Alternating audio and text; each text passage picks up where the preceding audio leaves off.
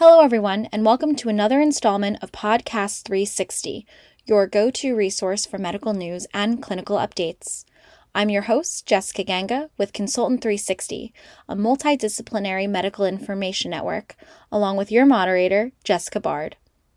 Endometriosis can affect more than 11% of women in the United States between the ages of 15 and 44 years, with most women being diagnosed in their 30s and 40s, according to the U.S. Department of Health and Human Services Office on Women's Health. Here with us today to talk about endometriosis from a patient's perspective is Kate O'Keefe. Kate was diagnosed with endometriosis at 27 years old after years of pain and not knowing its cause.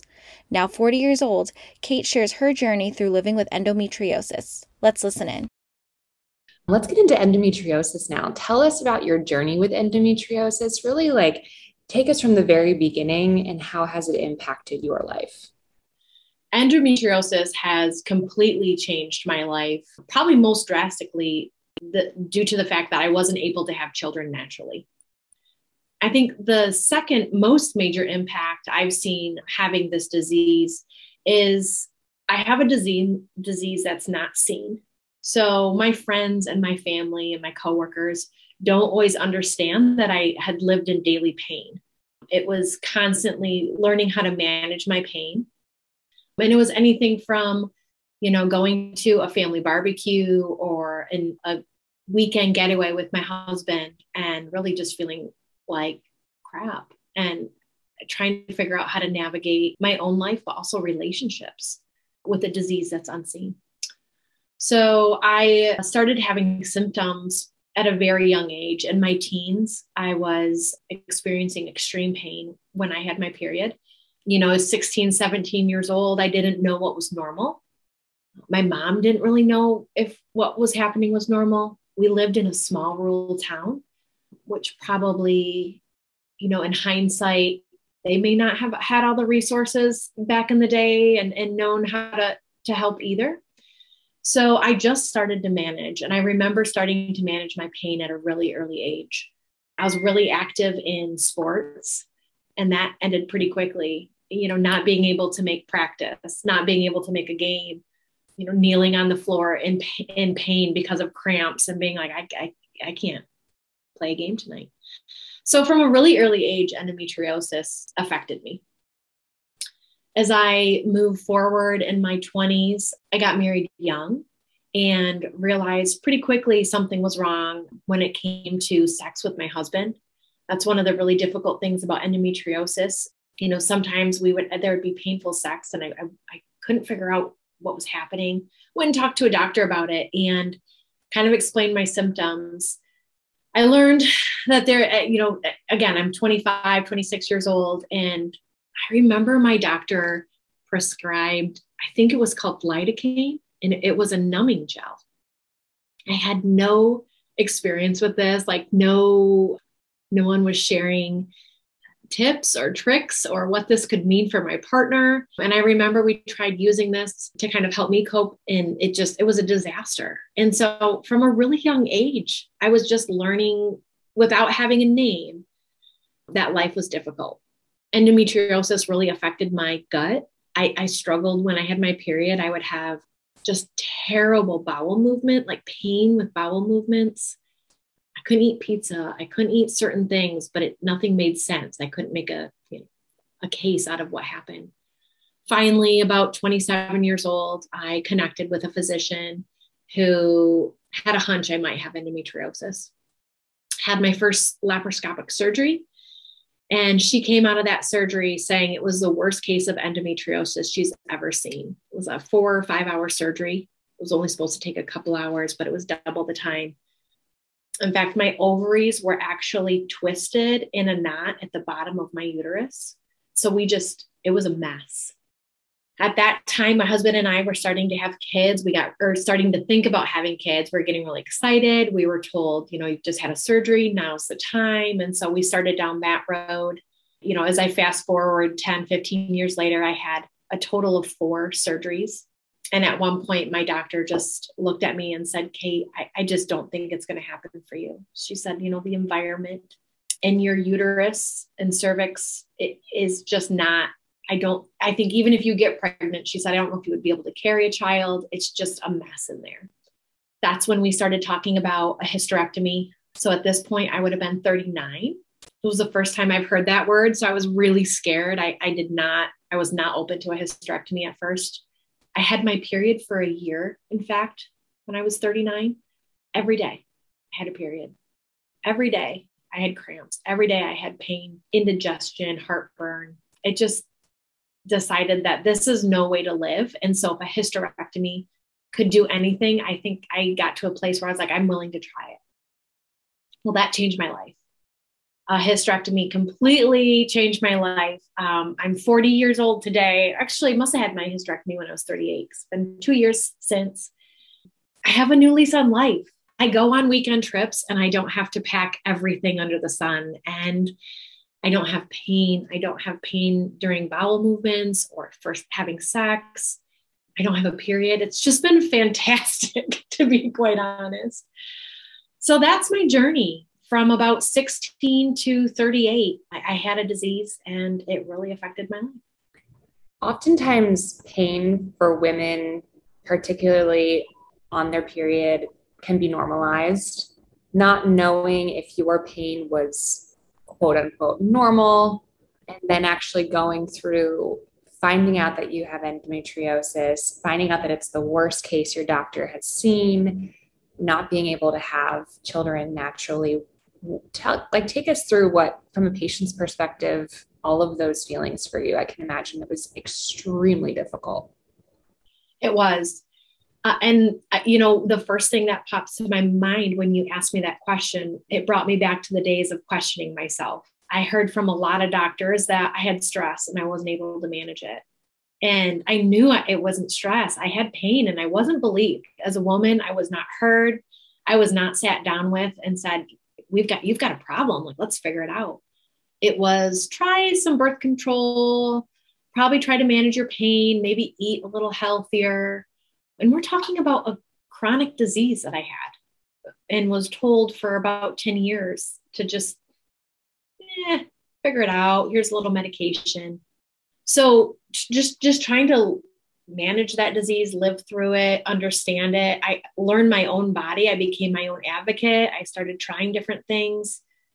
But mostly I when I look back on that time, I think I wasn't believed and I I needed help. I needed somebody to step in and believe me. So now that you've entered the healthcare system, what take us through that journey? What was that like for you? What was the experience like for you with with the healthcare system? Yeah, I think when it comes to endometriosis, as a patient, I've read several times that it's about it takes about 10 years for someone to be diagnosed. And I just want to pause on that because when you think about having chronic pain every day and and 10 years before a diagnosis comes. So when i finally was diagnosed i had a woman physician that same woman who did the surgery and she did believe me. She started saying like you know we we tried a couple things and right away she was like kate this i think we need to do surgery. I was relieved that i was heard. I was relieved that a physician was going to take time with me to start talking with me when I think about my interactions with the medical system, the first little bit was rough. The last, the second half was better. I felt like I connected with physicians who heard me, who believed me, who were curious, who wanted to learn more about this disease with me, would ask questions. And that's really, really empowering as a patient when a person, specifically a woman, comes in and presents with pain. You know, most most people aren't trying to take advantage of things. They just really have pain. so to be heard, to be believed, and to start getting some care was priceless. I often think of my 16 year old self and I wonder if I would have talked to the right doctor, would have that, could have they done something that may have allowed my body to experience less trauma and and maybe would have led me to a journey of motherhood. You know, I, I think if if I could have had a surgery a little bit earlier or maybe managed some of the trauma inside of my uterus, maybe that would have been a reality for me, but it wasn't. I'm sure that's a painful thought. Yeah. Is there something that you wish that the healthcare system would improve on looking back? Ooh, that's a great question. Well, I'll, I'll tell you my first thing is to believe women when they say they have pain, especially women of color. I know as a white woman myself, having walked this journey, I have friends who are women of color who have a completely different experience and are not believed when it comes to the pain that they experience. So I just want to be really transparent and vulnerable about that fact. Other things I wish that the medical medical system or physicians or PAs would have asked me along the way or done differently. You know, one of the things after having four surgeries, I was on my last surgery, I was connected with a physical therapist who does pelvic floor therapy.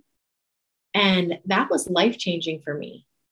I, I don't want to even minimize that. Like, that was life changing for me. I had trauma in my belly and in my abdomen and and nobody had ever done any physical therapy or worked through some issues that come after surgery. You think of other surgeries, everybody gets that, right? That's a natural. You have knee surgery, hip surgery, everybody has physical therapy. I had four surgeries and I didn't have anything. So connecting me to a physical therapist for pelvic floor therapy was life changing.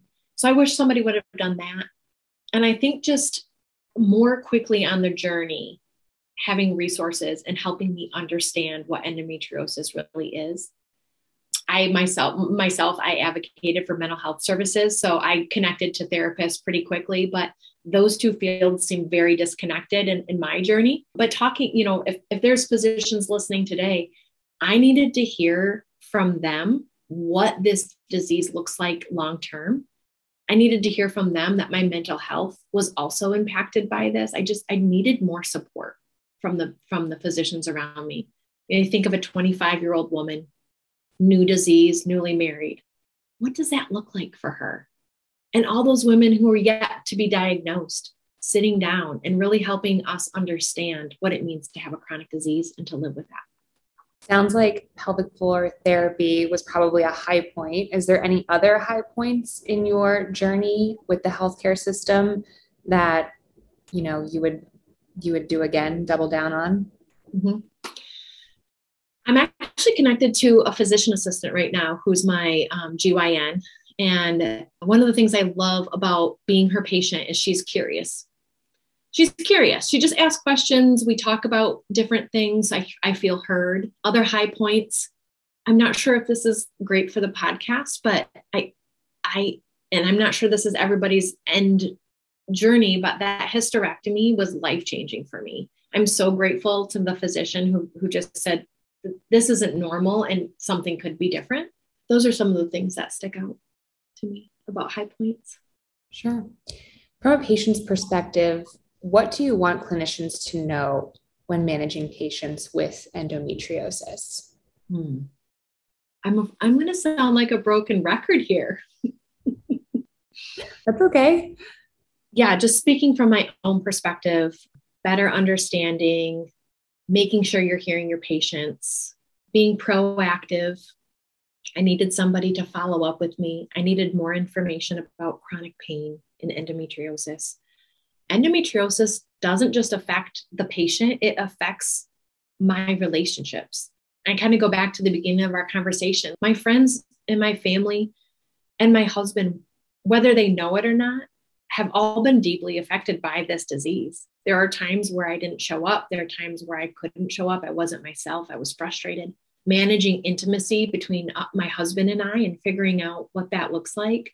I have you know, acquaintances whose marriage crumbled because they had endometriosis. Like, think about that. Like, what a disease where you know you you are physically affected and you also relationships are affected. So those things are real and they need to be taken into consideration. Those have like lasting effects, right? Absolutely. Well, thank you so much for sharing your experience with us. Is there anything else that you'd like to add, do you think? I touched on this a little earlier, but I think growing up in a rural area where we didn't have big healthcare systems. It was just one small doctor's office. And I don't mean to make that not small and, you know, not to belittle anything, but when you're in a rural community and there aren't as many resources, and to any physicians, I want to just say to any physicians who are listening who may be in those smaller rural communities, to advocate for patients, to ask those questions. Endometriosis is, there's kind of five different signs and and to ask those questions to patients. I didn't know. My family didn't know. So just hopefully physicians feel empowered to advocate for their clients when it comes to endometriosis okay thank you again for your time. I'm really happy you were able to get some answers mm-hmm. and have a new lease on life. Thank you again for sharing your experience. Thanks so much for the opportunity